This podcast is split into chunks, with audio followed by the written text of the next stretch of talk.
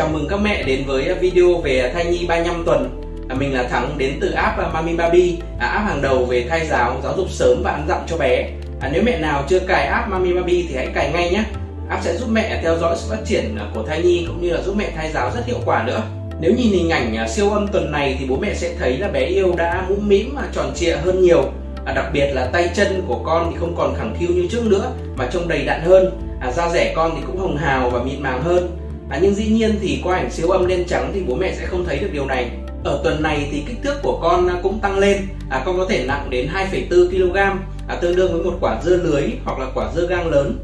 Mẹ cũng sẽ thấy các chuyển động của con phong phú hơn, lúc thì đá chân, khua tay hoặc xoay mình khiến vùng mẹ méo lệch sang một bên. Chắc chắn cảm giác đó sẽ rất là thú vị đấy ạ. Đặc biệt là ở giai đoạn này thì không chỉ cơ thể con lớn lên mà não bộ cũng lớn lên nhanh chóng. Chỉ trong riêng 3 tháng cuối thôi thì trọng lượng não của con sẽ tăng lên gần 10 lần. Vì vậy mẹ hãy tích cực ăn uống đầy đủ dinh dưỡng, đặc biệt là các sản phẩm tốt cho sự phát triển của thai nhi, và cũng đừng quên thai giáo mỗi ngày nữa nhé. Ở tuần này thì do con tụt xuống khá là thấp và kích thước cũng to nên sẽ gây ra một số bất tiện cho mẹ. Mà điều bất tiện nhất đấy là đi tiểu thường xuyên, thậm chí tiểu và không tự chủ.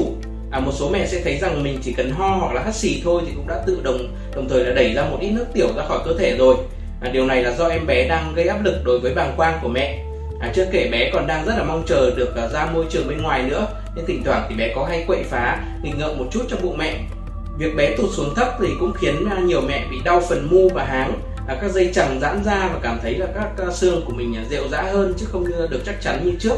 Ngoài ra thì mẹ cũng có thể có một số triệu chứng khác như là táo bón, ợ chua, trào ngược, đau đầu, mệt mỏi, giãn tĩnh mạch, phù nề tay chân và các cơn gò sinh lý. Nếu các triệu chứng trên xảy ra nghiêm trọng mà gây ảnh hưởng tới thể chất và tinh thần thì mẹ hãy trao đổi với bác sĩ để có các biện pháp khắc phục nhé.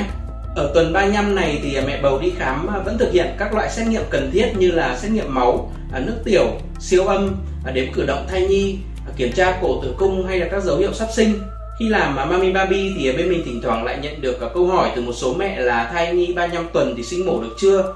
Trước tiên thì mình phải nhấn mạnh rằng sinh ở tuần 35 thì sẽ coi là sinh non, và nếu mà phải mổ ở tuần này thì thường việc mổ là do bác sĩ chỉ định do một số nguyên nhân là như mẹ bị cạn ối này, không đủ để bé phát triển tiếp, hoặc là tử cung có dấu hiệu nguy hiểm, hoặc là suy thai, hay là mẹ bị tiền sản giật. Chắc chắn là phải có lý do nào đó thì bác sĩ mới chỉ định mẹ phải mổ lấy thai. Vì vậy trong trường hợp gặp phải những nguy hiểm trên thì mẹ bầu hãy nghe theo sự chỉ dẫn của bác sĩ nhé. Còn đối với những mẹ hỏi tuần 35 đã mổ được chưa vì các mẹ chọn ngày đẹp, giờ đẹp, thì mình nói thật là các mẹ nên cân nhắc kỹ về điều này.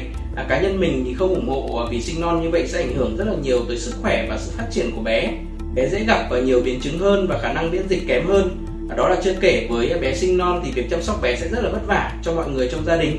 Cuộc sống của một em bé thì có tốt hay không thì còn phụ thuộc vào nhiều yếu tố chứ không chỉ là phụ thuộc vào ngày giờ sinh.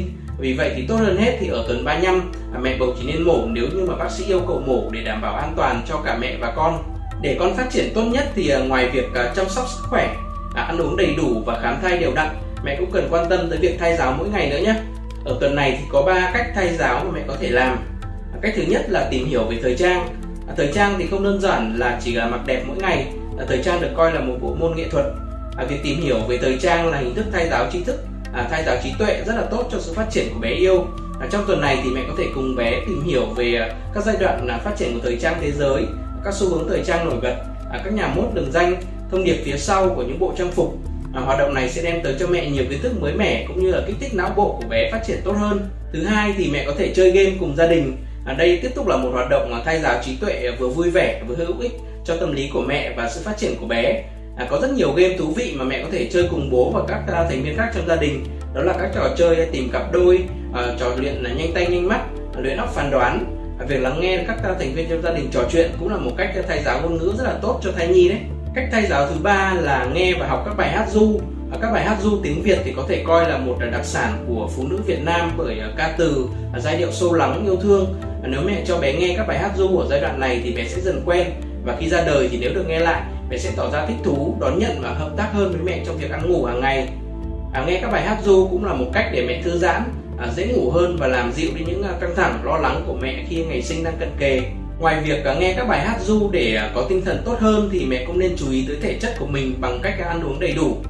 Thứ nhất thì mẹ cần uống nhiều nước. Mặc dù ở tuần này thì thai nhi di chuyển xuống thấp, là mẹ đi tiểu nhiều hơn, nhưng mà mẹ đừng vì thế mà giảm lượng nước uống nhé. Nước rất là cần thiết cho cả mẹ và bé ở giai đoạn này. Thứ hai thì như mình đã nói ở phần đầu, não thai nhi đang phát triển nhanh chóng. Vì vậy thì mẹ cũng nên chú trọng các thực phẩm tốt cho não bộ của thai nhi. Có một thực phẩm mình rất khuyến khích các bà bầu, đó là các loại hạt tự nhiên như là hạt óc chó, hạt hướng dương, hạt maca, hạt lanh. Các loại hạt này thì vừa tốt cho sức khỏe của mẹ, vừa tốt cho trí não của bé. Mẹ có thể dùng các loại hạt này làm các món ăn vặt hoặc là làm sữa hạt uống cũng rất là tốt. Thứ ba là đối với các món thịt, mẹ vẫn lưu ý là ăn đủ chứ không nên ăn quá nhiều nhé.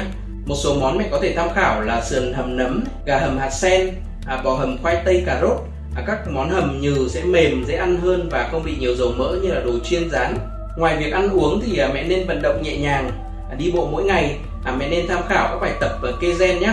Các bài tập này vừa giúp kiểm soát chứng tiểu không tự chủ và lại còn vừa giúp bà mẹ bầu dễ sinh hơn. Trên đây mình đã chia sẻ xong với các mẹ về sự phát triển của thai nhi tuần 35. Rất mong các thông tin này sẽ hữu ích với mẹ. Cảm ơn mẹ đã luôn ủng hộ của Mamibaby.